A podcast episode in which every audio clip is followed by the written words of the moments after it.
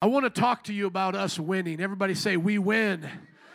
Amen. We're not with the losers, we're with the winners. And if today you're a loser, you're on the wrong side, you can come on with us and be a winner. Amen?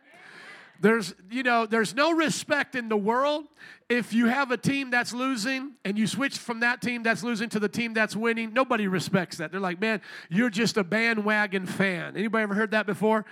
But here in the religious sphere, we want you to switch teams. We want you to come from where you are to where we are today because we once used to be right where you are. We once used to be on the losing team. Now we're on the winning team. Amen? Amen. I just wanted to do a couple housekeeping things before we get into the Word, but hold your place there. In Daniel chapter 7, we'll be starting in verse 13 for the sermon, We Win. The first thing that I wanted to do, just led on my own. No deacon had to say this to me or usher, but I do want to say sorry that quite often we're late coming into second service, so please forgive us. Be patient with us, especially me. I'm saying us, but it's really me. You know me as a preacher. It's hard for me to slow it down, even though I can and I will do better, so I just want to apologize. I don't take your attendance here lightly or your time. And anytime you do come, you're always welcome to join us at the end of that service. You're never disrupting, but sometimes they'll keep you out there because it may cause a disruption if you're coming in and out. But we'll allow them to let you sit down and join us.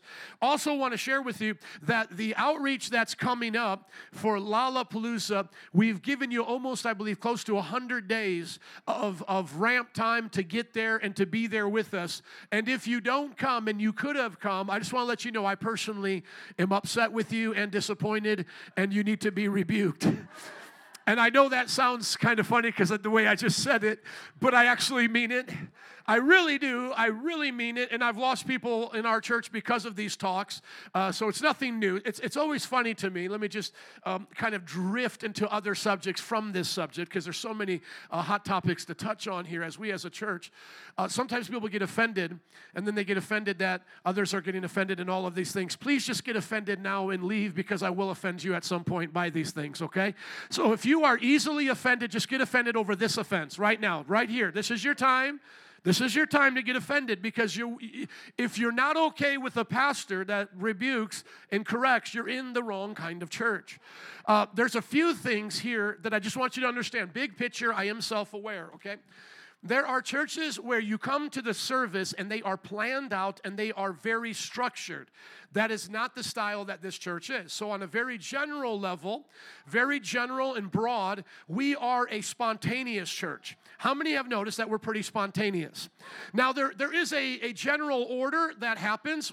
You'll see like the beginning, some songs being sung. You'll see time for spiritual gifts. You'll see announcements, offering, word, and then prayer at the end. I mean, yes, there is a general order. It's not total chaos when you come in here. But in between all of that, there is definitely spontaneity. Songs can change. Worship leaders can change up things. Sometimes I'm sure when you guys have come from second service, coming in after first service, you've noticed the worship band's already up here. Maybe Des is singing the same line over and over and over again. God is doing something there. Okay, so it can be spontaneous. Same thing with what happens in the words. Sometimes something will happen and it'll be very somber, quietness, repentance, tears. Other times it could be rejoicing and dancing. Everybody say spontaneity. Amen. Spontaneity, spontaneous is a part of what we do. Now, that also goes into how I preach. So this is just a family moment. Just, enjoy it. Just relax. Family moments here. Also how I preach, very spontaneous. There is no notes that the brothers have, and all that I have is just a few scriptures here, okay? So you may go to a church, and this is not to speak ill of those who do it differently. Please never put me in the category of saying this is the only way or that our way is the best. I'm just saying this is our way. Everybody say our way. It's just our way of doing things. There's a culture. There's a community here. There's a family here. You're a part of it, okay? So just a family talk. Well, when I preach, I not only preach what I have here, like in these kind of notes, but I also preach to the issues of our church. So if you don't want your stuff talked about, then don't bring up stuff, amen? Now, this is just the church. Now, thank God I don't name names. If I do, it's pretty serious, but I have no problem doing that as well. Now, I just want to explain this to you. In our scriptures, they're always naming names. There's always conflict. There's always problems going on. Have you ever read the epistles before? You know, have you seen the issues going on in the church?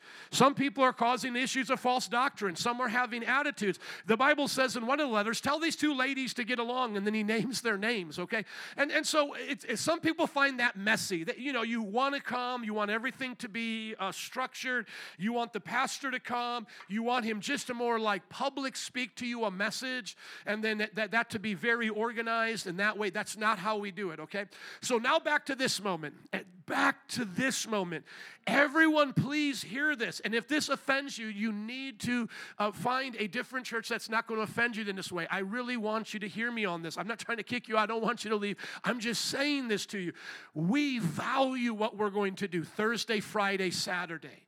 This is the kind of church we are. And if you don't come, I take it personal.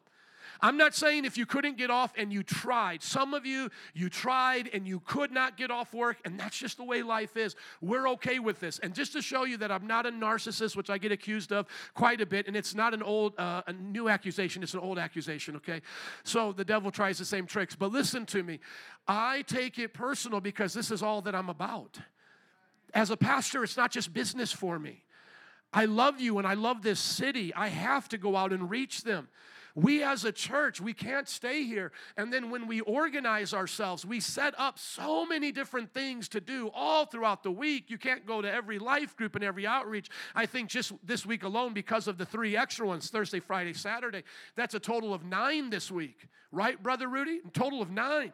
And so we don't expect you to go to everything. We actually applaud you for doing well in your life and doing great on the job and having family responsibilities. We are thankful for the time that you sacrifice. I hope that you feel that no time is wasted when you're with us, that even if we're fellowshipping, we're making the most of every opportunity. Can I hear an amen?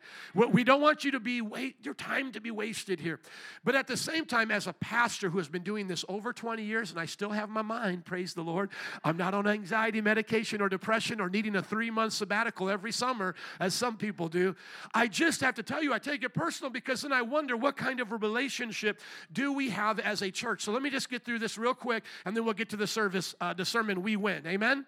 Amen. Okay, go to 1 Corinthians chapter 11, verse 11. Why do pastors do what I do? I'm not saying for anybody else. I'm just saying, why do I do what I do? Why do I put this kind of commitment upon our church? Why do I want you to do it?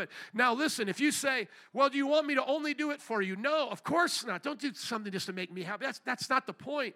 When you're teaching your children and you say to them, this disappoints me or this makes me proud, are you wanting them to do those things just because it makes you proud or not to do it because it disappoints you? No, it's a result of it. You want them to do the right thing because it's what? The right thing. Come on, somebody. But how many know when people do the right thing, it makes you proud? As a parent and on your job. How many get proud on your job? How many take some pride in what you do? We're not talking about the pride of sin. We're talking about something that you boast over people with. We're talking about something that you find accomplishment in, okay? Nancy, would you help him back there today, please? Thank you. 1 Corinthians chapter 11, verse 1. Are you there, my brother? Are there? Read it out. Would you come here for me, please, and read it out? I know you can sing, but, boy, you can preach, too. That time, would you come up here and would you read that verse? Praise God. Come on, man of God. It says, follow my example as I follow the example of Christ. Amen. Thank you, preacher. Amen. Amen. Follow my example as I follow the example of Christ. So at some point, you need to follow a pastor's example. Now, I don't look to you to give me validation. That's what narcissists do. Narcissists need you to validate them. I'm exact opposite. Some people who think pastors are narcissists, I agree. You think I'm one, I totally disagree. Something a narcissist would say, by the way. But here's the reason. Here's the reason. I don't care whether or not you come in one way because I will go out without you. What I am saying I care about you coming in is that if you consider me your pastor. If I'm not your pastor, I don't want you to stick around. You see, a narcissist wants people to stick around whether there's genuine affection or not. People in the ministry do that because of their conferences, their books. So whether you really agree with them, they're not so concerned with. What they're concerned with is you following them. That is not my concern. My concern is not bodies and pews. My concern is not building numbers and nickels and noses. My concern is, are you following my example? Watch this, as I'm following the example of Christ. Because here's the boast of Metro Praise. Here is the boast. Like Paul said, we boast in the Lord, and then he rattled off these things. Here's the boast of Metro Praise. We are all disciples who make disciples. That is what we do here.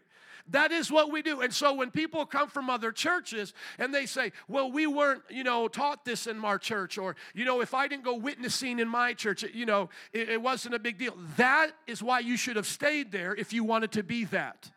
Because here, everybody's required, if they want to be a part of this church, we don't do the membership, we do the discipleship. Now, if once again, this is where I'm telling you, because I study narcissism and I study psychological disorders, I am telling you, for me, if you are not here tomorrow or Thursday and you don't come back, that does not make me feel insecure as a leader. I just am happy that I now know who's following me as I'm following Christ. What I don't want is there to be any confusion about what we're about here. What we are about is living for Jesus, loving God, loving people. And when we set aside time in our calendar and give you 90 days to go and to talk to your job and to be responsible, we are expecting it to happen. And if it doesn't happen, we as leaders feel humiliated and embarrassed. Now, you might never have heard a pastor talk like that, but then he'll talk like that behind your back. I've heard people talk like that in ministry to the point where it disgusts me, and I say, well, do you ever tell the church that? And they say, no, I couldn't. And then you'll hear pastors say, I don't have anybody to tell my problems to. Who pastors the pastor? I thank God I don't live like that. Everything I am saying to you is honest, and after this, I'm going to go out for milkshakes and have a wonderful time. And also, another thing that I want you to be very clear on, I don't want anyone discussing this with me afterwards, because I really don't want you to come to me and go, well, I tried everything, and Pastor, no, that's not what I'm looking for. I'm not looking for you to explain to me why you couldn't come Thursday, Friday, or Saturday. If that's something on your conscience and you want the church to know, like, pastor needs to know this or somebody needs to know this, then just write it out on Facebook or send it to Lauren at info@mpichurch.org. But that's not my heart. If I see you not here and I see you the next Sunday and you still love Jesus, I'm going to assume you did everything you possibly could to get here, or you are spiritually stupid. Do you understand what I just said? Because I don't want a church that does not do evangelism. I do not want a church that comes Sunday but doesn't come Thursday. There is no other way I can explain that to you. So you can say, Pastor, he told me not to come back, or I'm stupid, I'm not coming back. Thank you. Thank you for saving the time, making more chairs available, because we're running out, because that's what we do. Now, does that mean I don't love you? Absolutely not. Turn with me quickly to the 1 Corinthians chapter 4, verse 18. It actually means I love you. If you're a parent of a child and you don't have talks with them, let me just look at every parent, and you don't have talks with them like this, you are doing them a great disservice. Because parents, you have to be honest with your children. Do you know why some parents do not have well-behaved children? Because they haven't told their children yet, your behavior sucks and I don't like being with you, nor does anybody else with half a brain. And they let their children run crazy and wild, and they say, let children just be children. And I do not do that with children. I tell them, I do not like being with you like that, and nor will anybody with half a brain. You're going to find the wrong friends that affirm that attitude. Do you understand? Because as young people growing up, they need to hear it from you, parents, what it means to be presentable, delightful, and wholesome, and someone you want to be with. I tell my children when I do not want to be with them, not just out of exhaustion, though that has happened a few times, but I tell them out of sincerity to teach them. I mean this, and I say to them, you are not worth being around with that attitude. You are bringing people down, and you do not deserve to do that. Jesus said, do not give what is sacred to dogs and to pigs. That is in the same context of judge not lest you be judged. He then goes on to say, do not give these things to dogs and pigs. Do not waste your time with people that have attitudes that do not respond to you well and affirm you. Can I hear an amen? And the Bible says that me and my house will serve the Lord. When my responsibility is done with my children, if they do not want to serve the Lord, don't let the door hit you where the good Lord splits you. If Jesus can have heaven without some of his creation, a.k.a. his children, I'll have heaven without mine. If Jesus can have heaven without Judas, I'll have heaven without the Judas in my life. Okay? You better get real with some children. You better tell them the truth. And I'm being real with the church. Look at what it says here. And by the way, good day. Good day. Everything's good in my life. Everything's good. Just wanted to let you know. It's just a family talk. I know I talk intense. I come from an Italian family, and I'm Polish, and I repeat myself. So it's loud repetition. Welcome to this church, right? But I just want to let you know there's actually not like a big problem. Is everybody leaving? No, the church is growing. But I just wanted to let you know when it comes to outreaches and your life group leaders getting in your life, I just want you to know they're going to ask you why you weren't there. And some people get offended by that. And I'm telling you, we're all offended that you're not there. So just right now, just save us the time. Tell the life group leader, I'm leaving Metro Praise. Don't ask me where I was at. Because we're going to ask you where you were at Thursday, Friday, and Saturday. Now, some people call us, let's get off the narcissism thing. I'll get to this in just a moment. They use the term cult, which is so funny. One of my degrees is studying other religions. I write on cults. There's a book on Islam there. And so people love to go to these psychological profiles of a cult, and then they tag them to our church. They say, oh, Metro Praise is loving. That's love bombing. Metro Praise has standards. Look, they manipulate. Metro Praise has a pastor that's a strong leader. There's your cult leader. I mean, you could say everything is a cult about every other movement when you try to make those things fit. Jesus was a cult leader, right? Did Jesus love people? Did Jesus have a standard? Does everybody get it? If everything's a cult, then nothing's a cult. What is a cult? A cult, by definition, has either a false doctrine or a false practice, and sometimes both. Mormonism has false doctrines, false practices. You can also be in spiritually abusive cults that have good doctrine. In other words, they believe the Trinity, Jesus is Lord, but yet they spiritually abuse you. That can be a cult-like religion or group to be a part of.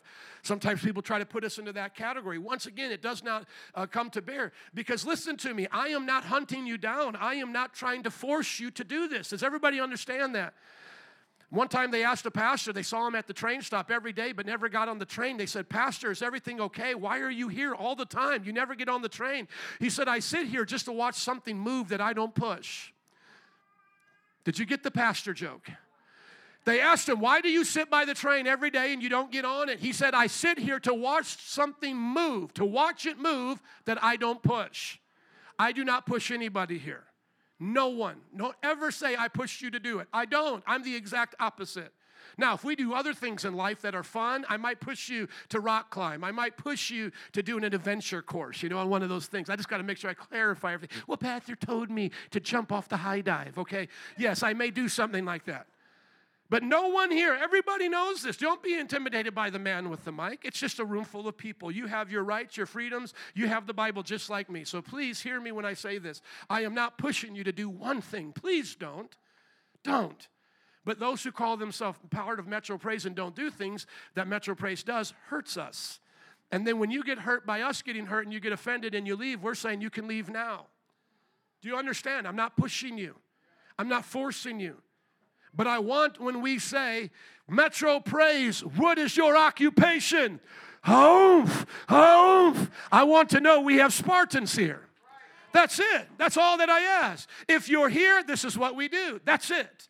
If you're here, this is what we do. See, Nazi Germany had a cult. You couldn't leave, right? You couldn't leave Nazi Germany's cult if you didn't want to do what the Führer was doing.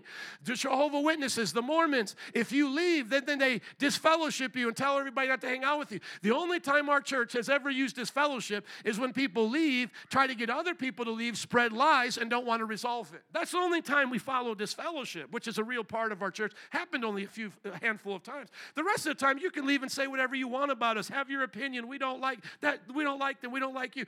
You might even get a free therapy dog when you go to another church and said, you came from here. Do you understand? Oh, my goodness, Odita, you came from Metro Praise International. Ooh, we've heard so much about you. Hey, Mike, go get the therapy dog. Here's your therapy dog now. We call your therapy dog Grace, because I heard over there they gave you no grace. All they did was manipulate and give you legalistic laws. You mean like deny yourself, take up your cross, and follow Jesus? Like go into all the world and make disciples of all nations? Let the dead bury the dead, but you go preach the gospel. He who puts his hand to the plow and looks back is not fit for the kingdom of God. Seek first the kingdom of God and all his righteousness, and these things shall be added unto you. You mean those are the things we taught you? Those are the things that we taught you. That's why we're here. So when I show up Thursday, I don't want to be ashamed. I don't want to be embarrassed. I don't want a tear to come down my eye and say, why don't they get it? Why aren't they following me as I'm following Christ to the battle? I'm not asking you to follow me to my anniversary and sow a $50 seed. I'm not asking you to come to the conference and give $100. To hell with all of that. I'm asking you, do you want to win souls for the kingdom of God? Do you want to let this city know that Jesus Christ is Lord? That's all that I'm asking. That's what I'm asking. Have I taught you something improper? Has someone touched you in a naughty place? Has someone stolen your money? Then let that be brought out. Let that be your offense. But let not your offense be the gospel and the preaching of it, because otherwise we're on two separate pages. Paul wrote here, some of you have become arrogant, as if I were not coming to you. But I will come to you very soon if the Lord wills. And then I will find out not only how these arrogant people are talking, but what power they have. For the kingdom of God is not a matter of talk, but of what? Power. Thank you. What do you prefer? Shall I come to you with a rod of discipline, or shall I come to you in love with a gentle spirit? Some of y'all got to make that choice. What do you want to see Thursday? Do you want to see a church that's embarrassed that we didn't show up for an outreach? Or do you want to see a church that shouts and gives the glory to God as a mighty army and then go out there and preaches the gospel? We as a church do very, very well by God's grace not to burden you with things that are mandatory. Why? Because we don't want religion to become a burden to you. But there are things that become mandatory in our Christian life, don't they? Doesn't God mandate us to live holy? Doesn't He mandate us to preach the gospel? Well, let me ask you a question. This whole past year, 365 days, from this point to that point, how many times have I said, this is an all-church event, everyone come out, let's all do it together? This is our only time. We said do it for Boricua Fest and do it for, Lollapalooza. That was it. And then Boricua Fest, they switched the dates on us. Man, got to feel sorry for the Boricuas, man. They did them wrong. You know what I'm saying? Now we don't know what's going on over there, but I love the Boricuas. How many love Puerto Rican Fest, Boricua Fest? And so, my friends, I love you so much. Let me just show you this scripture right here quickly. Go to Romans chapter 14, verse 4.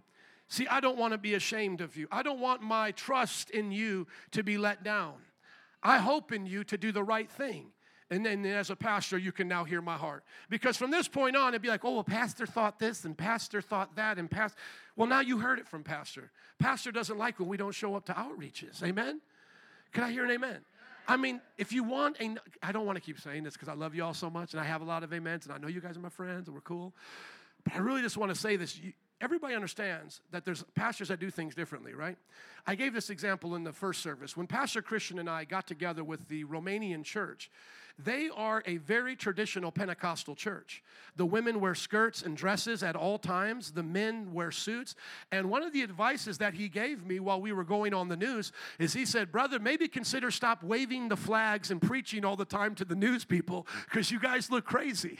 That's what he told me. But you know what? I didn't take any offense to it because I knew he was coming from a good place. Now, Romano Rosa, I'm looking at her, maybe a little offense. No, I'm kidding.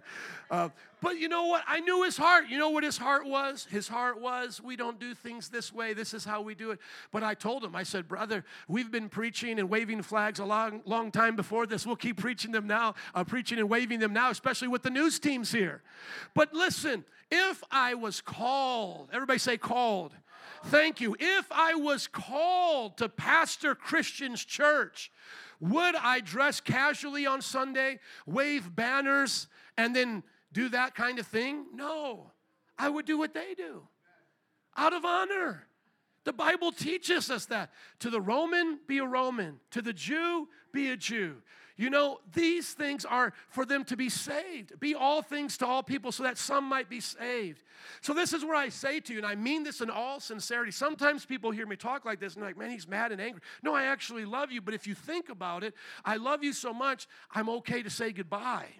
The reason is because the gospel here looks like something. At Metro Praise International, can you put up at the abortion clinic, please, yesterday, my live feed? What it looks like is your pastor standing in front of the abortion clinic. If you're ashamed of that, you need to go to another church where the pastor doesn't do that. And as a matter of fact, you can even see under that live feed a sister who used to go to this church and got offended probably about something and stopped coming. Well, I don't know why she stopped coming. I shouldn't say that, but generally it's because somebody got offended. But she can tell us why she stopped coming. She said, oh, I stopped going to my church because since Roe v. Wade, they have no longer talked about anything. They haven't promoted it. It's like Roe v. Wade happened and there's no celebration. She said, I don't feel right about it. I feel like coming back. And I'm like, well, come back then. Right? So some people are looking for a church like that. Others, they're running away from a church like that, right? Another brother, he comes to our first service. His baby mama, we'll call her that, the mother of his child saw us doing that and said, oh, if that's where you're taking my son, you can't take my son. And it caused a big issue, but thank God he stayed in the church. Amen? So some people are running from churches like that. Others are running to churches like that. What are you doing? See, a lot of people in the Christian zoo of who's who are okay. Excuse me, can you help him again? He's having a hard time connecting with me. I need him to get what I put up as the live feed. Thank you. When I was out there, there were people ashamed of a pastor like me. Then there's others who are proud of a pastor like me. You don't have to tell me right now, but I'm just asking you, which one are you? Are you proud of a pastor like me, or are you ashamed of a pastor like me? Because here's the deal, I'm not ashamed of you, right? And so it's not about just following a pastor, but I'm just giving you the example. Paul said it, follow me as I follow Christ. Some people are arrogant. They don't think I'm coming to set this thing in order, and I'll come with a whip if I have to, or I'll come in gentleness. Which one y'all want? Go ahead and make that big scream, please. Preaching while I'm preaching. Welcome to the wonderful world of technology. Preaching while I'm preaching. Make that full screen. There's a button right here that has full screen. Thank you. Now, this gentleman wanted to stand about 6 inches from my face while I was preaching. But are you ashamed of that? See, some people are ashamed of that. Some people think that with my degree, with whatever I've accomplished in life, with you pleasant and wonderful people here, that we shouldn't have done something like that, that I shouldn't put myself in this position. Put up the volume just a little bit, please, so they can hear. I'm not shouting. Listen to me talking. Listen to me talking here. I would see this end, and it's amazing. You guys are losing. Come on the winning side. Sounds familiar. Come on the side of life. Let's work through it. Am I irrational? Let's come up with solutions. Am I foaming at the mouth? Murder is not a good solution. No, just talking to them. But they'll get irrational very quickly. Let's all agree that murder is not the way to go. They'll get there. Thank you. You can turn that down for me, good sir. Thank you. Going back to the scripture, please, quickly. Go to 2 Corinthians chapter 9, verse 4. 2 Corinthians chapter 9, verse 4. There are moments in our church that are opportunities for us to grow and to go to another level. I could have retreats be those moments. We could have conferences be those moments. We could have extended services be those moments. But the pattern of our church has been at outreaches. Can I just take you there for 30 more seconds, or maybe it's a little bit longer? I met my wife at an outreach.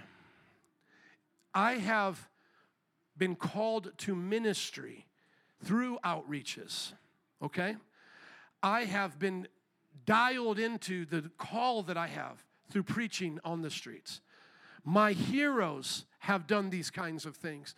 So there's such a connection here that to expect it to change would be irrational. It's better for us to part than for us to expect this to change because it wouldn't be rational. Is everybody tracking with me?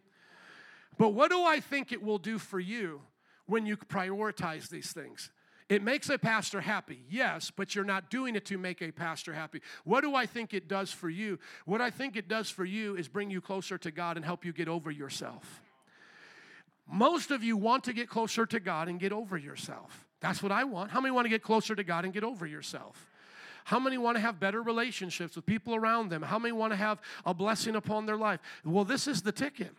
If Jesus wanted us to see the source as something else, then why is it the first thing he says to Peter is, come follow me and I'll make you a fisher of men? If the source of our change and transformation and the way God was going to draw us closer to himself was another way other than outside outward ministry, then why didn't he start off the disciples that way? Come follow me, and I'm going to take you through intensive soul care. Come follow me, and I'm going to give you inner healing. Come follow me, and I'm going to give you 10 weeks of leadership lessons. Come follow me, and I'm going to help you discover the real you. No, what does he do? Come follow me, and I will make you what? Fishers of men. What was Jesus doing at that moment? He was setting the pace for what was going to happen in their relationship with God, through him, obviously, and their relationship to themselves and others. In other words, he was going to teach them how to love God and love people through actually loving God and loving people.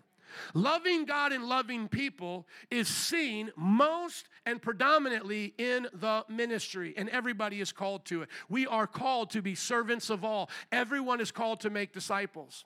Now ask yourself this, why is it most churches don't do it? Why is it there's only a few churches that even go out and preach the gospel when Jesus said that was his number one method? That was his way of doing it. Why would we now want to change it? Before I go here, can we please go to Luke 10:1, please? Just open up another tab. Thank you. If Jesus wanted another way, why didn't he give it to me? And if I'm prospering in this way, why should I feel bad? Can I get an amen from somebody? Come on. I have had people say this to me. You are great, Joe, as a pastor, because I've gone to seminary. And I've had a lot of fellow pastors say this to me. Your church, wow, looking at it, some have even visited. Professors have even come. My professors, when I was getting my doctorate, came here.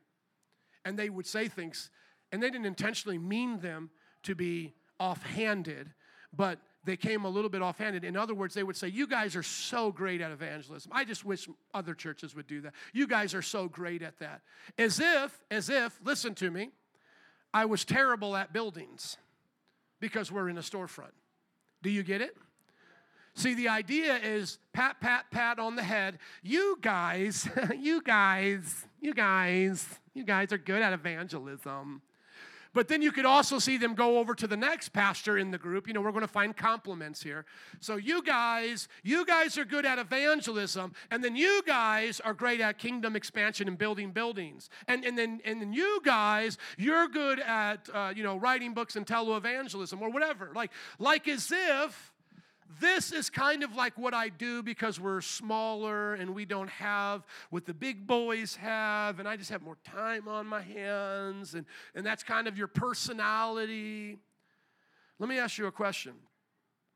How can you be good, according to God, at anything else if you're not good at loving him and loving others? And if you're not good at loving him and loving others in the context of ministry, then how in the world are you doing it? Well, I do it at home. Well, I do it with my four and no more. Is that what he raised his disciples to do? Do you see extensive teachings on fatherhood? Right now, give me the teachings on Jesus from Jesus on fatherhood. You have to extract it out of certain lessons that he gave. You, being evil, know how to give good gifts to your children. How much more so does your Father in heaven know how to give good gifts to you? You have to extract it out of a rebuke, right? Then you have to extract it out of Heavenly Father. Be perfect as your Heavenly Father's perfect. Okay, you got some of that there. Yeah, but give me the 10 ways to be a great dad. Give me the 10 ways to be a great mom. Tell me where he even mentions motherhood. Tell me where he talks about just motherhood in general. Mothers need to be this, mothers that. Well, I know there's Proverbs 31. I know there's other scriptures, but I'm saying Jesus. Somebody say Jesus. While he's here making disciples, why doesn't he start with 10 lessons to be a dad, 10 lessons to be a mom, 20 lessons to a happy marriage, 5 lessons on how to prosper on your job? Why doesn't he do that? Why does he start this? With chapter 10, verse 1. After this, the Lord appointed 72 others and sent them 2 by 2 ahead of him to every town and place where he was about ready to go. And he said, the harvest is plentiful, but the workers are few. Ask the Lord of the harvest, therefore, to send out workers into his harvest field. Go! Everybody say go. Go! I am sending you out like lambs among wolves. Do not take a purse or a bag or a sandals. Now that might even apply here, ladies, some of those things. Watch out with your purse, okay? And do not even greet anybody on the road. And meaning when you're going on your mission trip, you don't stop till you get there. And then he kept telling them how to do it. Why is that his training ground? I believe Peter became a better husband and father out of that. I believe as he went, he learned more about how to be a husband. I believe he learned more about being a father than any conference could ever give him. Why? Because he understood that the harvest is about selflessness. And that God loves us enough to help us and to get out there and change our lives. And when you learn about love and harvest and work and servanthood, you're going to bring that home. You know why? Because if I go out to win a soul, why would I want to lose the soul called my daughter Bethany? Right? Come on, if I actually knew the value of a soul, Will, because he just became a new father, if I understand the value every day going out there to win a soul, how am I going to look at my child and not care about them? And if I understand the idea of serving out here a sinner who's filthy and wicked, like that man who could stand in front of me and give me the crazy googly eyes, if I could love that man even beyond his sin, how could I be bitter towards my wife and not love those who even sin against me and my own family? See, I'll learn forgiveness. I'll learn grace. I'll learn mercy. I'll learn compassion when I do outreach. I was in my neighborhood the other day, and I saw the Baptists out there with their skirts on and their bus, preparing people for the Sunday today that they would pick them up. And God is my witness, baby boo. I not only saw the bus yesterday getting the kids ready or the families ready, I saw the bus today driving on the highway here. Praise God. I believe the Lord let me see that. You know why? Because we're not the only soul-winning church. Soul winning has been a part of the church ever since the church has been around. Amen? Now, going back to that passage quickly, please, in 2 Corinthians 9:4, this is just the verbiage that I want everybody to know. Paul speaking here, for if any Macedonians come with me and find you what? Unprepared. So if any of the guest speakers I've brought to this event come with me and find you what? Unprepared. We will not be able to, and not counting what you'll say about yourself, would be ashamed of having been so confident. Listen, if I find you unprepared, not to say anything about you, this is a harder translation to understand the NIV. What it's really saying is, if I find you unprepared, not only will you have something to say about that, because you'll be embarrassed, but we will be embarrassed or ashamed of having been so confident of you. You can read it a little bit better in the ESV. It helps you understand what he's saying there by not to say anything about you. Just put it there in the ESV, please. I believe that was a better translation. 2 Corinthians 9:4. And I don't say this because I want to look hype in front of the guest speakers. I'm just saying we have guest speakers coming down to preach to you Thursday, Friday, Saturday, and to impart to you and to give you the courage that you need so that you can be equipped to do these things. My heart for us as a church, I believe, is the heart of God. I weep for the lost. Do you ever weep? Nancy, can you help them back there, please? Do you ever weep for the lost? Anybody here ever weep for the lost? Does anybody ever here look at the world and see all the trouble that's in the world? Does anybody ever see all the trouble in the world? And you're just grieved. You look at everything going on and you go, God, do something. This is when we do something. And I know next year, and the next year, and the next year, people are going to come and go from this church. It's just the way things go. But those who stick around from one year to the next year to the next year, you're going to testify to this. And how many have already been here from one year to the next year? You've been here 3 or 4 years, 5 years, and you've seen what I'm talking about already. Listen to this. Otherwise, if some Macedonians come with me and find that you are not ready, we would be humiliated, to say nothing of you being so confident. The idea is the humiliation will be real, but I don't want there to be humiliation.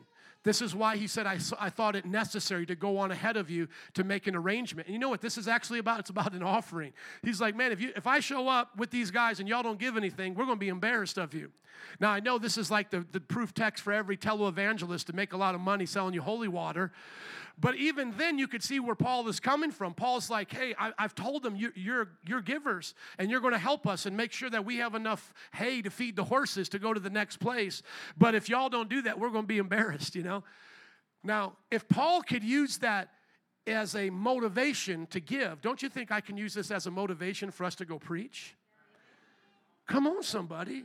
If Paul was saying, I don't want to be ashamed of the offering you give, I don't want to be ashamed of the time you give to this. And let me just say this. We've been a blessed church all these years with people coming out. When Boricua Fest, they flipped the dates. You guys came out powerfully. Can you put up the picture for the Boricua Fest that just passed? I was so proud of you. I really was.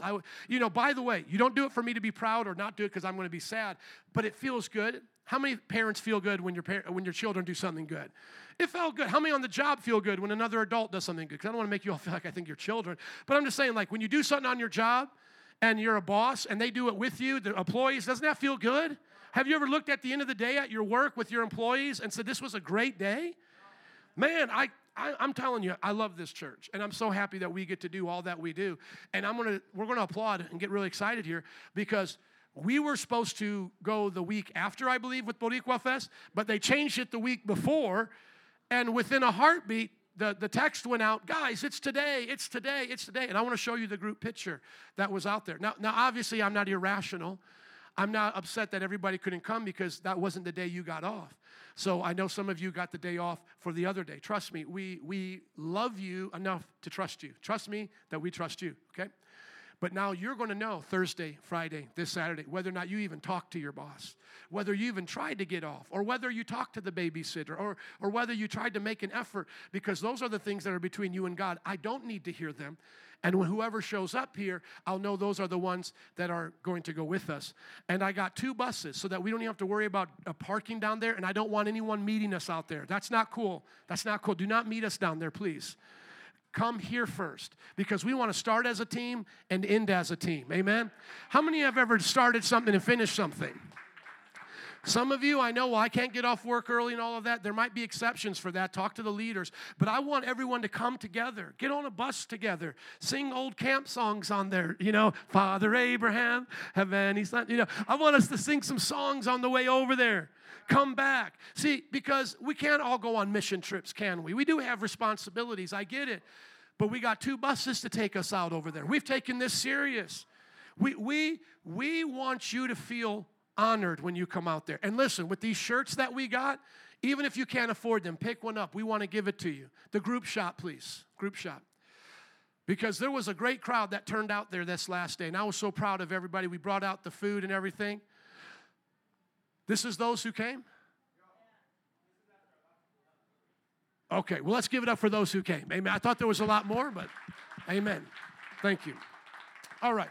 Let's go now to Daniel chapter 7, verse 13. Somebody say, we win. Amen. Thank you. I love you so much. Come talk to us later if you have further questions. Daniel chapter 7, verse 13 and 14. Daniel is speaking as he had a prophetic vision. And this is what he says. In my vision at night I looked, and there before me was one like the Son of Man, coming with the clouds of heaven.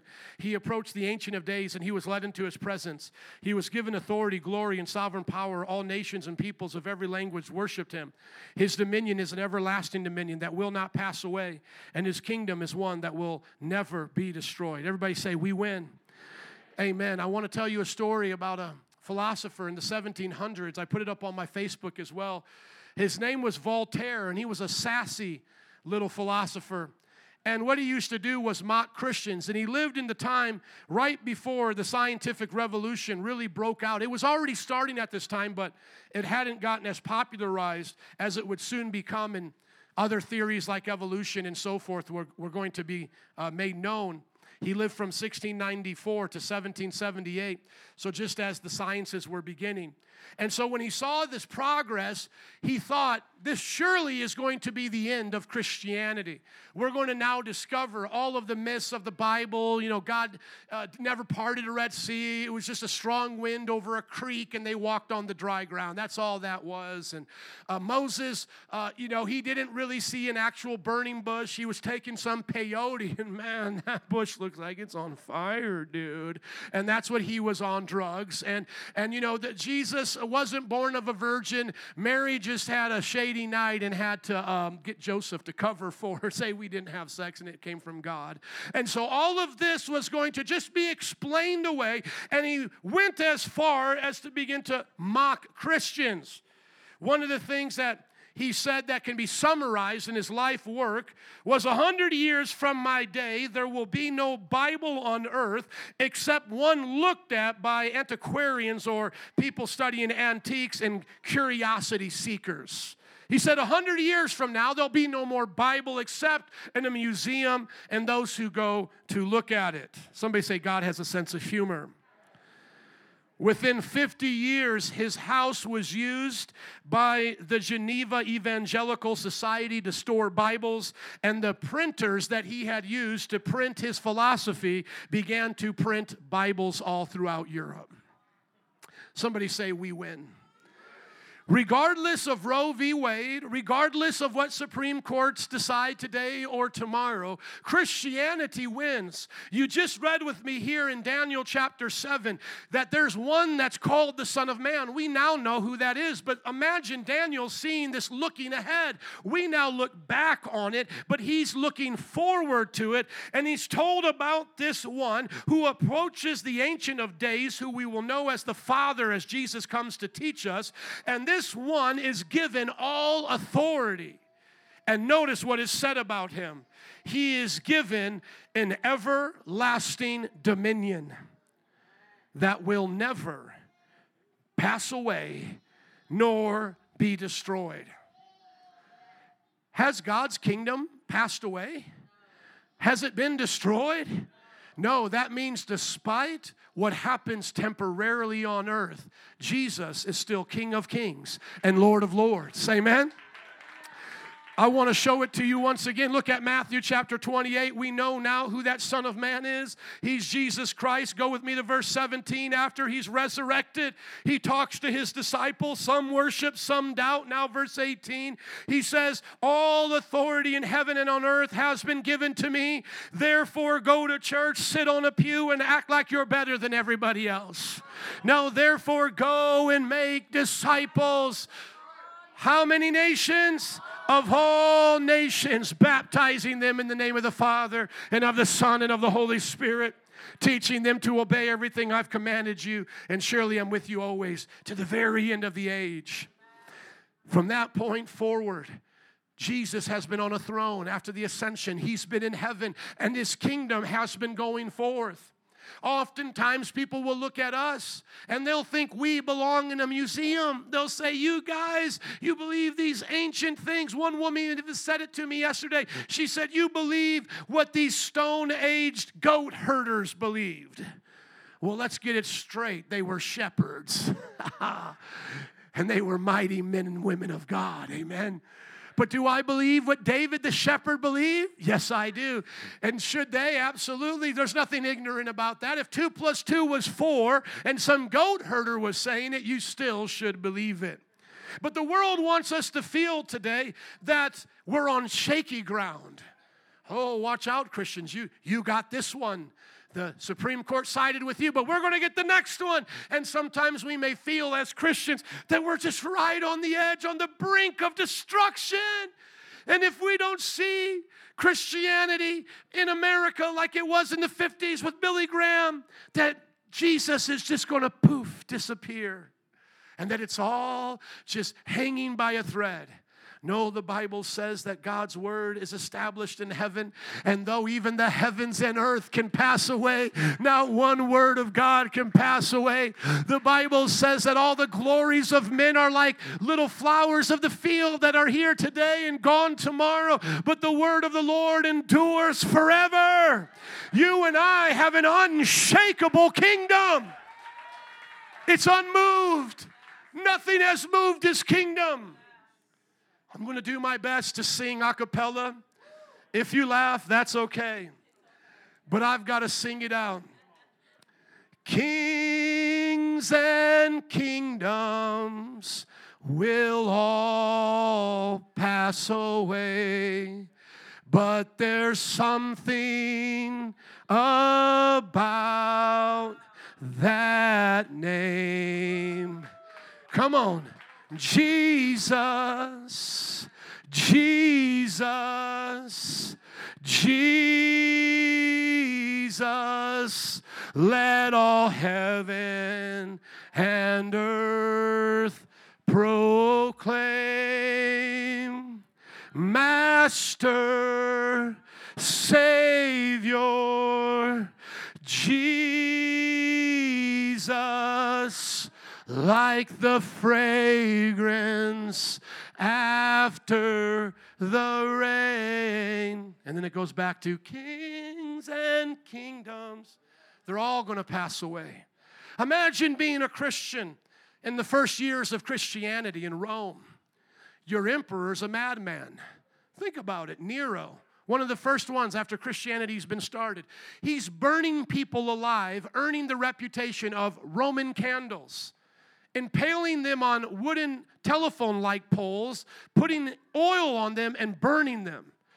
They're raving mad everywhere you go. People are homosexual. People are transgender, or at least doing their best at that time to do so. There are religions galore. Everybody worships their own God. They have their figurines all over their houses.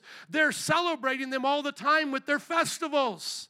The entertainment of the day is to watch criminals kill each other in the arenas.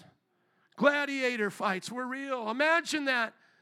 And then out of even your own faith, even the Christian faith that's so precious, being held together by the pages of Scripture that are being handed down from those who are wanted by the law. Some of them, like Paul, might have already been arrested by that time. Imagine now, by night, you reading these stories and choosing whether or not to believe in them. And then out of your own group, cults begin to form. Divisions begin. These are the Scriptures that we have. Go to Jude chapter 1. Please quickly, Jude chapter 1. These are the context of our writings. The Christians, they're in a world that's against them. Their leaders are perverse. The world has gone mad, and even there's cults among them. Look at this, dear friends. Verse 3 of Jude chapter 1. Although I was eager to write you about the salvation we share, I felt compelled to write and urge you to contend for the faith that was once for all entrusted to God's holy people. For certain individuals whose condemnation was written about long ago have slipped in secretly among you. They are ungodly people who pervert the grace of our Lord God, of our God, into a license for immorality and deny Jesus Christ, our only sovereign Lord. Imagine that. Would Christianity be any weaker? Because now these things were happening. Was Jesus' throne being tarnished? Was a crack happening at the foundation of heaven? No. Nothing was changed. Think about it. Christianity was started countercultural, and the Christians had to make up their mind. I have decided to follow Jesus. Though none go with me, still I will follow. They had to make up their mind. Even if my family disowns me, even if they burn me alive, even if they put me into the arenas to be eaten by these lions or to be killed in these gladiator fights, I'm following Jesus. Even if there's people that are coming secretly to try to deceive me. Oh, did you hear Jesus really wasn't God? We received another gospel that came from Thomas. Or did you hear about the gospel of Judas or Mary Magdalene's gospel? These are false gospels at that time. Just watch the Da Vinci Code if you want to see the nonsense. Imagine what you might feel. You might feel like you were on the brink of the edge of everything falling apart. That Christianity could disappear in your lifetime, that it was such a fragile thing. No, looking back now, those are our heroes. Because of them, we have the Scriptures today. Because of them, we have the testimony that the church could not be stopped. And can I encourage you today that should the Lord tarry, that our children and our children's children will say the same thing about us? They thought they were going to wipe out our churches. They thought they were going to burn our Bibles and take them away. They thought they would make it illegal and we would all stop worshiping. But now we're worshiping even more. Now we're filling up the stadiums. We're seeing the vision of 100,000 come to pass. Someone has to believe that. Someone had to believe. Think about that. Despite what they saw, someone had to see the Roman Empire becoming Christian. And despite all of the conspiracies around it, trust me, I know of them, it started well. Rome came to Christ in the 300s as an emperor had a vision of the cross. Look at the nations now that we're reaching. I was just doing some advertising for our brand and things that we're doing with Kingdom Printing. And it's, you know, a few bucks, $20, $15 we put out with ads and our gear. We want the word to get out. We want to support, you know, people across the country to be able to have the things that they need for their street gear to go out there and preach. But I forgot to change the city. For whatever reason, the default location was Sierra Leone. So I put in about $20 of advertising to Sierra Leone. When was the last time you even thought about them? Sadly, I don't think about them much, though I'm sure that they're precious people. And all of a sudden, sister, I began to see the post explode. It goes viral. It has over 3,000 likes. So I go to check out what is going on here. And I'm looking at all the names. Some are Muslim. Some are of what I would think of African descent. Go and put that post up here for us, please, from Kingdom Printing. And I went back to look at the advertisement. And sure enough, there it was. I just advertised in Sierra Leone.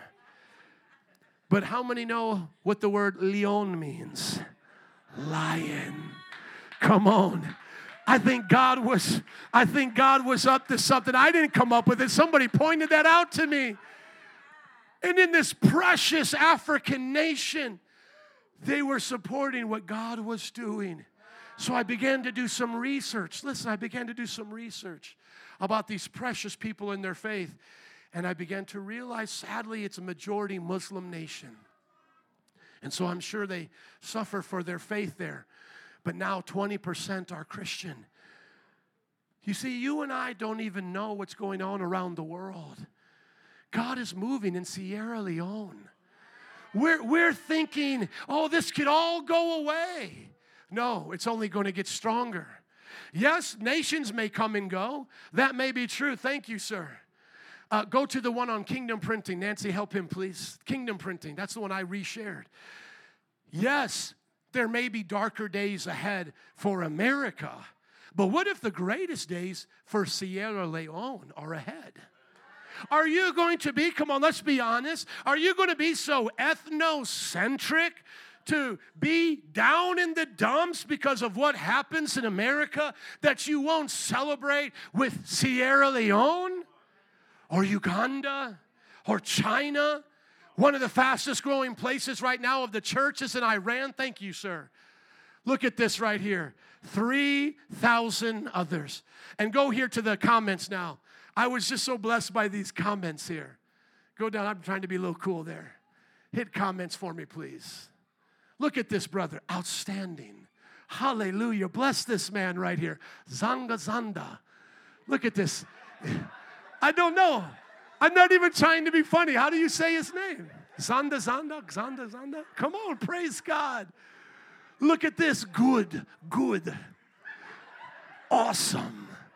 Yes. Let's pray for one of these brothers. We click on Alex Abraham. Let's look at one of these brothers from Sierra Leone. Lord, I pray for this man right now to know and love you and to experience you in ways that he never has before, as well as everyone who touched the like button to show support for what you are doing, God. In Jesus' name, and everybody said, amen. How many know God is building his kingdom? God is winning. What an exciting time to be alive. And I still believe for revival in America. I want to see 3,000 people like a post like that from Chicago. Amen? God can do it. Turn with me to Isaiah 9:6. I don't want to preach much longer because you guys had to endure the first part of that message. But I do want to encourage you just a little bit longer with this if I could. Isaiah 9:6-7. It's a popular Christmas time verse. For to us a child is born, to us a son is given. But notice these next words here. And the government will be on his shoulder. Notice it doesn't say governments, because there's only one government of heaven. There's only one kingdom of heaven. It's not kingdoms, amen? And the government will be on his shoulders. How many know he's got the shoulders for the job? He's got the shoulders to bear the burden. He will carry the government on his shoulders in Jesus' name. And there is no devil in hell that can stop him. He will be called Wonderful Counselor. This is my King, Mighty God, Everlasting Father, Prince of Peace. Of the greatness of His government and peace, there will be no end. There will be no end. Hallelujah. Africa shall be saved. North and South America shall be saved. The islands shall be saved. Southeast Asia shall be saved. Russia and Siberia shall be saved. Europe shall be saved. The Middle East shall be saved. Hallelujah. Even those in Antarctica will get saved. There will be no end. Brother or sister, when you feel discouraged preaching the gospel, would you take a moment to rejoice in a government that never ends? When you feel tired and discouraged because they haven't listened to you, or a family member has disowned you, or a job has fired you, would you take moments to give the King of Kings the glory He deserves? Because there's no end. There's no stopping it.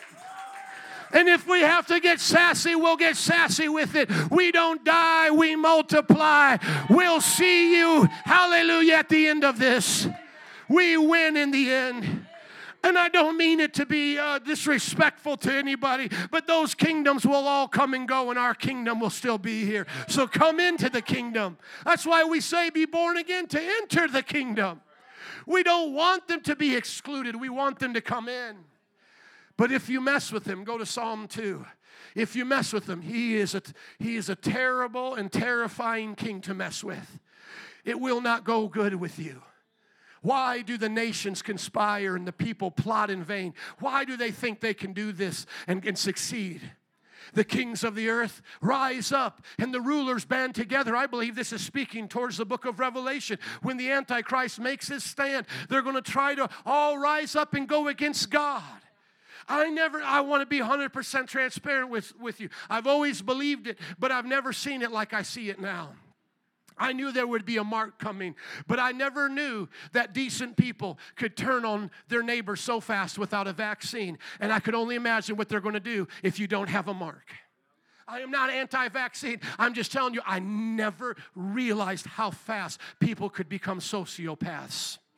There's a whole book that is written about every dictator and how they transformed a generation in their lifetime to look at the enemy as less than human. How Stalin did it, how Germany did it, Mao Zedong did it, and it can happen within a short amount of time. Within a few years, you can look at somebody that was once your neighbor, you walked dogs with, you played, your children played together, and you can be handing them over to a boxcar to go to a gas chamber. Come on. I never saw it until I saw it. I couldn't believe that people were even saying about us, if you don't have the vaccine, you deserve to die. People that could still keep their jobs, but they wanted us to lose ours. And I have nothing against the vaccine. I'm just telling you, I couldn't believe how fast they turned. Even with the BLM and the riots and all of that, even people of color getting persecuted by other people of color because they didn't side with their movement. I remember watching one businessman in Minneapolis cry, a black businessman cry over the business that he was going to start, and the rioters didn't stop even though he told them, I'm a black business owner. The world can go mad within moments.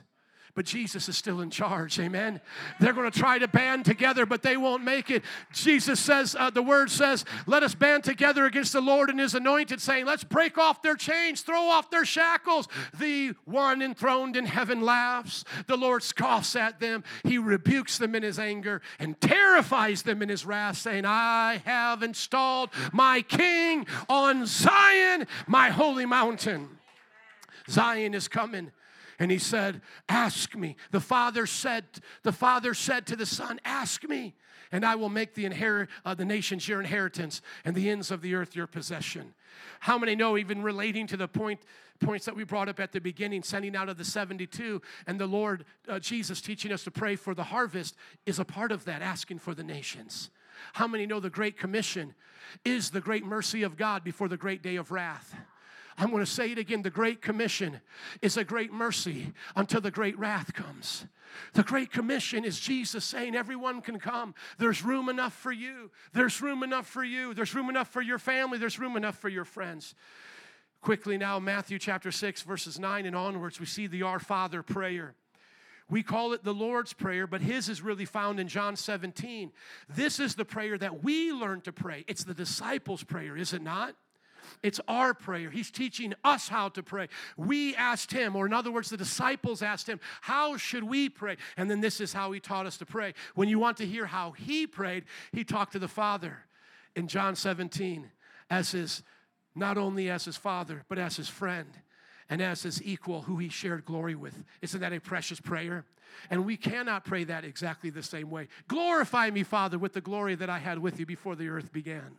That's really the Lord's Prayer, is it not? But our prayer says, forgive me of my trespasses as I forgive those that have trespassed against me, because we know Jesus didn't sin. But notice what he says here right at the beginning as he teaches us to pray. And can I just encourage you to pray like this daily? I know we shouldn't pray prayers out of repetition, mindlessly thinking God will hear us because of that repetition. But can I encourage you to memorize this and to pray it from your heart and look at it as a spiritual workout? And I always remember it in the King James, our Father who art in heaven, hallowed be thy name. Thy kingdom come, thy will be done on earth as it is in heaven. Would you pray that every day of your life? Because the kingdom of God is coming. With or without you, it's coming. Oftentimes, Bible study leaders here, you could think to yourself, man, if I don't get out the gospel right here, if it doesn't happen, everything is lost. And that's not true. God has backups on backups on backups. Can I tell you what I am for Chicago? A backup. Oh, yes, I'm sorry to say it. Like I told you, I'm not much of a narcissist, so if they call me one, I'm not a good one. I'm a backup. This was not supposed to be the plan. I was supposed to stay in New Orleans, but God called me to Chicago. And you know, when I got here, I didn't understand it. I tried to leave. I did after I worked as a youth pastor for a short time.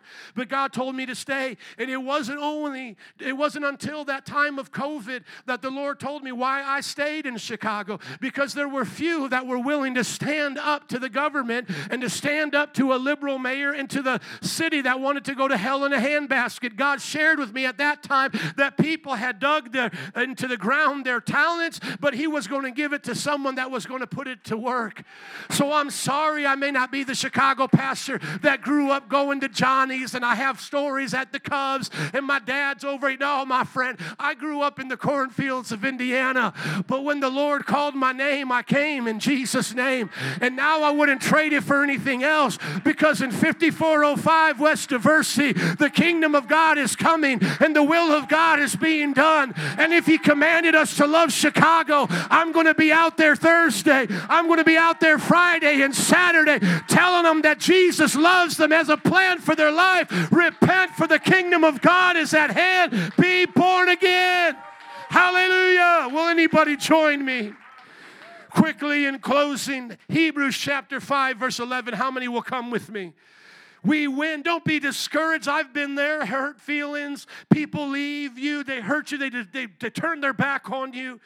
But you know what? God's kingdom is going forward, and the gates of hell shall not prevail.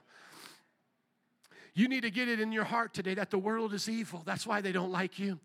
Jesus said, if you were of the world, they would love you, but since you're not, they hate you just like they hate me. He said, in the end times, all will hate you, and they'll think they're even doing God a favor. Do you remember the woman that we talked about the other day, Brother Jason, that we met at Boricua Fest, and it got a little bit spicy out there, and then she wrote us, remember that? Well, I found another message to us that she had actually sent privately. It happened just a few weeks ago, so a few weeks afterward, I find this now message, and I say to her, dear friend, I think we're not getting off on the right foot here. You have a different understanding of the events. She is a lesbian and was proud of it. And so the sisters, like Isa and others, Isa, right? You pronounce your name, Isa? Thank you. Isa and Juan and others were preaching to her. And then she got really offended, and the son went a little bit there, but we won't talk about that. So I saw that message, and I wanted to clarify. So I went through it, and I wanted to make sure that, you know, hey, maybe you got a little bit hype, you know, it was the festival, that didn't go well. Maybe you got a little bit hype, you know, with everybody on the post, because she came under one of our video feeds. So maybe we can try it here and see how it can be. Everybody say, help us, Lord. I'm going to tell you what she wrote back to me. Are you ready? Satan energizes and gives shape to worldly value systems, institutions, organizations, philosophical movements, political, social, and economic systems. He also sets up goals and then utilizes and exploits the most effective means while avoiding all obstacles to reach his diabolical ends. Pretty deep. Yeah, it's like, what? Well, it's pretty deep. But then here's what she says. Satan is surely working through you. Satan, I rebuke you in the name of Jesus. Back into the pits of hell in which you derived. The blood of Jesus is against you, and no weapons formed against me as a lesbian, and my son shall prosper. The devil is defeated in every realm. Man of God, preachers sometimes lie, so you make sure I'm not lying. Be a witness. Take your time. Scroll through it. I trust him as a man, not to divulge her personal name. A woman who was a lesbian called me Satan and told me to get behind her in Jesus' name. The kingdom of God must overcome all opposition.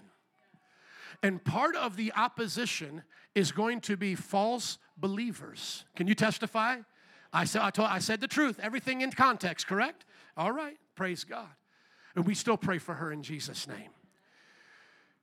Your battle for the kingdom of God to come is going to be discerning. Here it is. It's going to get deep. You all ready to get deep? Somebody say deep. Good and evil.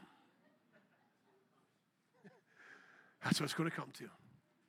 Because if you are not careful, and I'm not careful, because one of my favorite preachers, Carlton Pearson, went this way, we can all of a sudden turn from the things of the gospel and turn towards the things of Satan and think we're actually building the kingdom of God, but instead we're building the kingdom of Satan.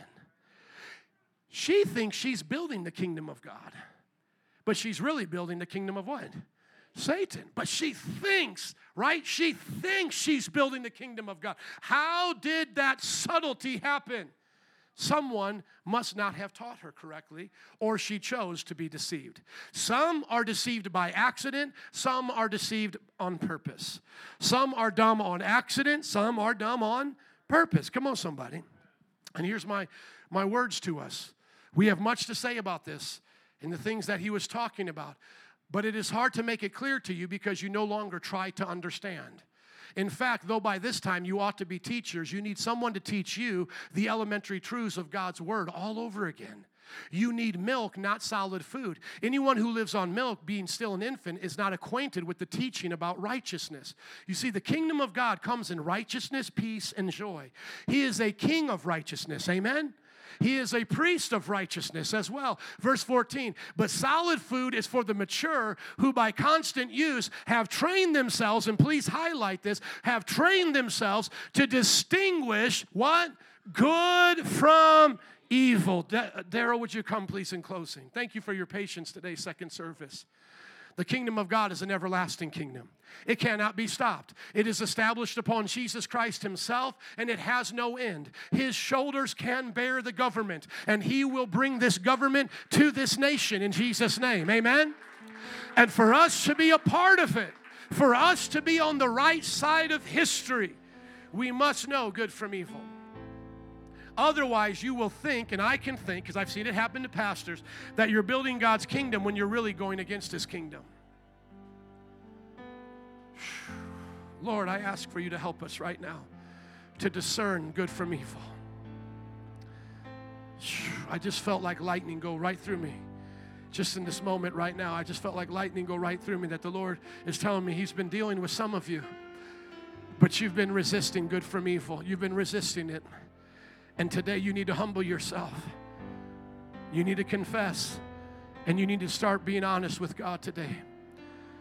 Some of you are, I don't even need to go to the streets to preach right now to some that are lost. Some of you are in this room. I just felt it like a lightning bolt go right through me as I was getting ready to say the next thing. Some of you right now, you're lost because you don't know how to discern good from evil. And I'm praying for you right now, even before the band and altar workers come.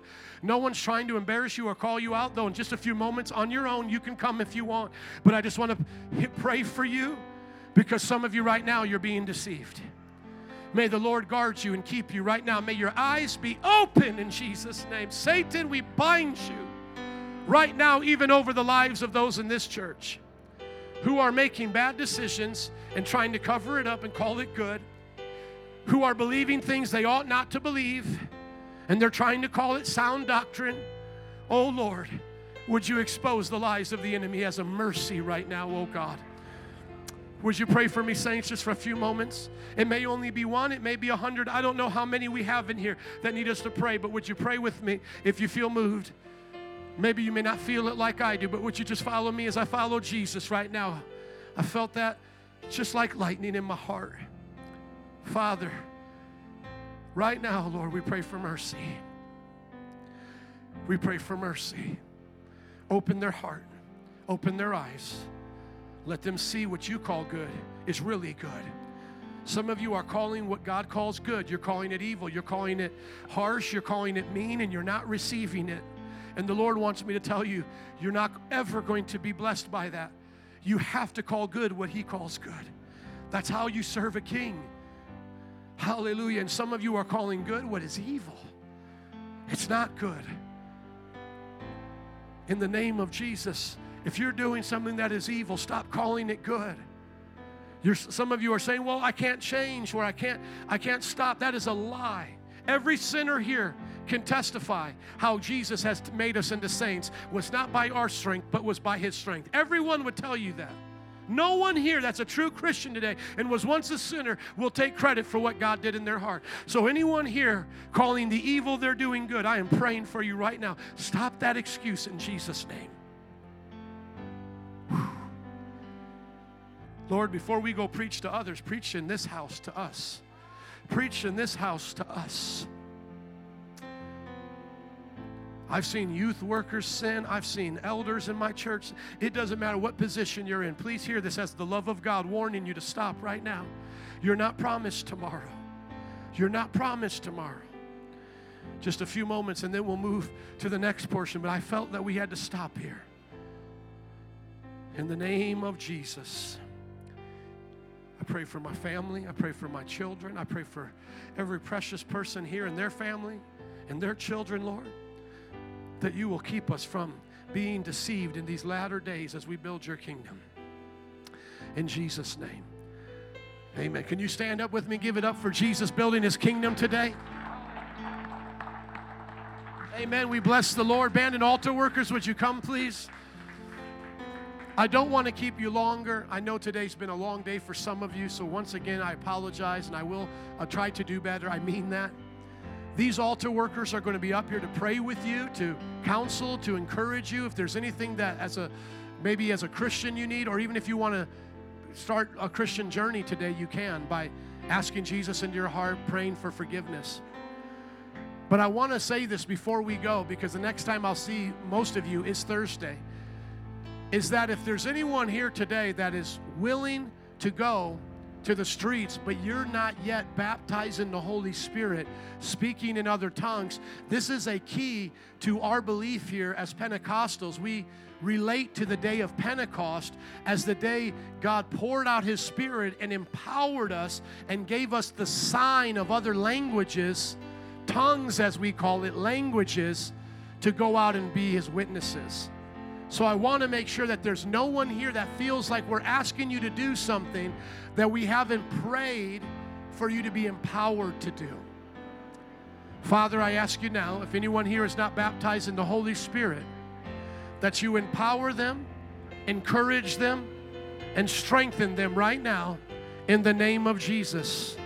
A few moments, and then we'll leave. If anyone wants to be baptized in the Holy Spirit, even before these altar workers pray for you, I'll pray for you right now. Be filled with the power of the Spirit right now.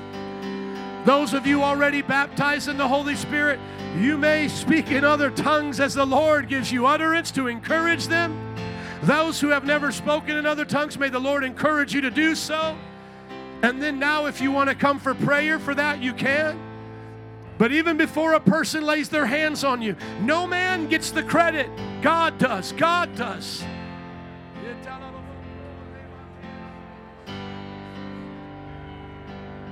Power, power, power of the Holy Spirit. Fuego, fuego de Dios. En el nombre de Jesús. En esta casa. Ahora. Ahora fuego, fire, fire, fire. May every weapon of the enemy be broken. May all timidity and fear go. He has not given you a spirit of fear, but of power, love, and of a sound mind for self-discipline. Fire, fire on this church, on everyone's life, from head to toe. Hallelujah. Rivers, rivers of living water, fire of the Holy Ghost. Jesus. Jesus, I pray for a mighty army to rise up, God. I pray for those, God, who you've called here will overlook offense and be set on fire, oh God. I pray, oh Lord, that they won't disappoint, that they won't be ashamed, but that, God, they will be honorable, that they will be rewarded, that there will be glory upon their lives, oh God. Bring about greatness, God. Bring about greatness. In the name of Jesus. In the name of Jesus. In the name of Jesus. Hallelujah. Hallelujah. Some of you have maybe heard as we keep praying, please keep praying up here. Do not stop. And those who are worshiping, being led of the Spirit, feel free to keep going. But those who can't hear me, some of us have been taught in Christianity that we're all going to get the same rewards in heaven, and that it really doesn't matter what you do, just as long as you believe in God, and no one is going to feel embarrassed on Judgment Day because we're all going to run up to Papa, run up to him and sit on his lap. That's not what the Bible says. The Bible says on Judgment Day, some are going to be tested by fire, and all that's going to remain is their salvation. Holy Spirit, keep moving. Hallelujah. Thank you, Jesus.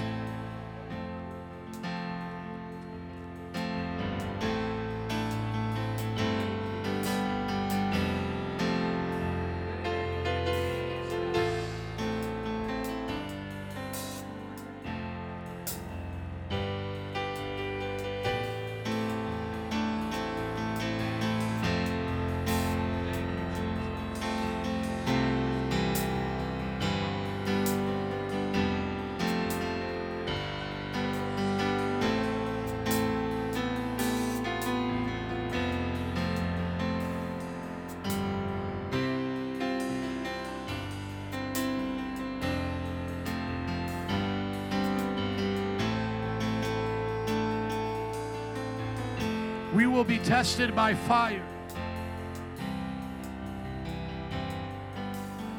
Nancy, would you please find that scripture? It's somewhere in Corinthians. I can't find it. I want to read it out. That everybody's works are going to be tested by fire. Lord, help me to find this precious scripture.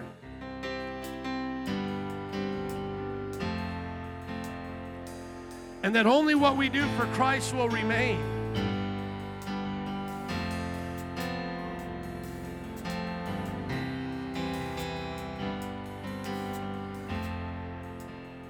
Corinthians chapter 3, would you put it up there, please, before we leave? Thank you. Look at what it says. It says, hallelujah. It says in verse 12, if anyone builds on this foundation using gold, silver, costly stones, wood, hay, or straw, their work will be shown for what it is, because the day will bring it to light. It will be revealed with fire. Somebody say, tested with fire. Thank you. Tested with fire. And the fire will test the quality of each person's works. This is not socialism. On Judgment Day, we are all not getting the same rewards. You're going to be tested by fire, Isaiah. And God is going to test you bringing those 6 young men. He brought 6 young men last week. Can we give it up for Isaiah? Praise God. And God is going to test that.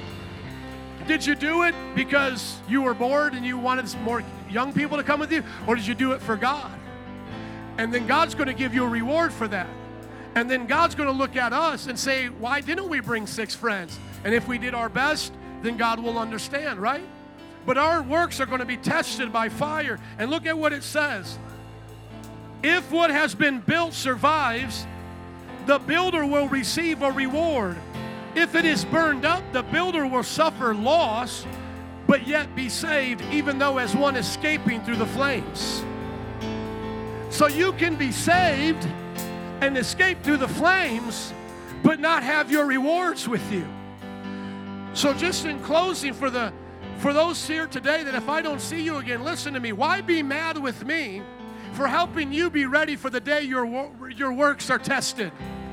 Why not be upset with those churches that keep telling you the same old every week? How many more Bible studies do you need to go to before you go win a lost soul? One of our newest has already brought 6. How many more conferences do you need to go to? How many more of these things do we have to keep doing before we wake up and get out there and preach the gospel? Rewards are to win. I want to win a reward. Hallelujah. He told the parable of the stewards, and he said the one who had none but buried it had it taken from him. But the one who multiplied it, Miss Chalet, hallelujah, multiplied it, got even more, hallelujah. And I pray for children upon children to come, not only yours, but their friends and the community to know and love Jesus because of what you give and what we do.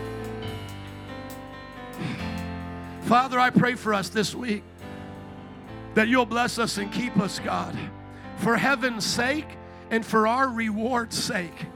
Let us be fruitful and multiply. You told us to do it. You said your kingdom is coming and nobody can stop it. So what do we have to lose? We have heaven to gain and hell to shun. Hallelujah. And I pray that the gospel will go forth this week in Jesus' name. And everybody said, amen. Bless the King of Kings and the Lord of Lords. Hallelujah. Gloria a Dios. You are dismissed, second service. Thank you for your time today. Hang out for the after party. Thank you, band. Thank you, sound guys. Thank you. Have a wonderful week. I'll see you Thursday.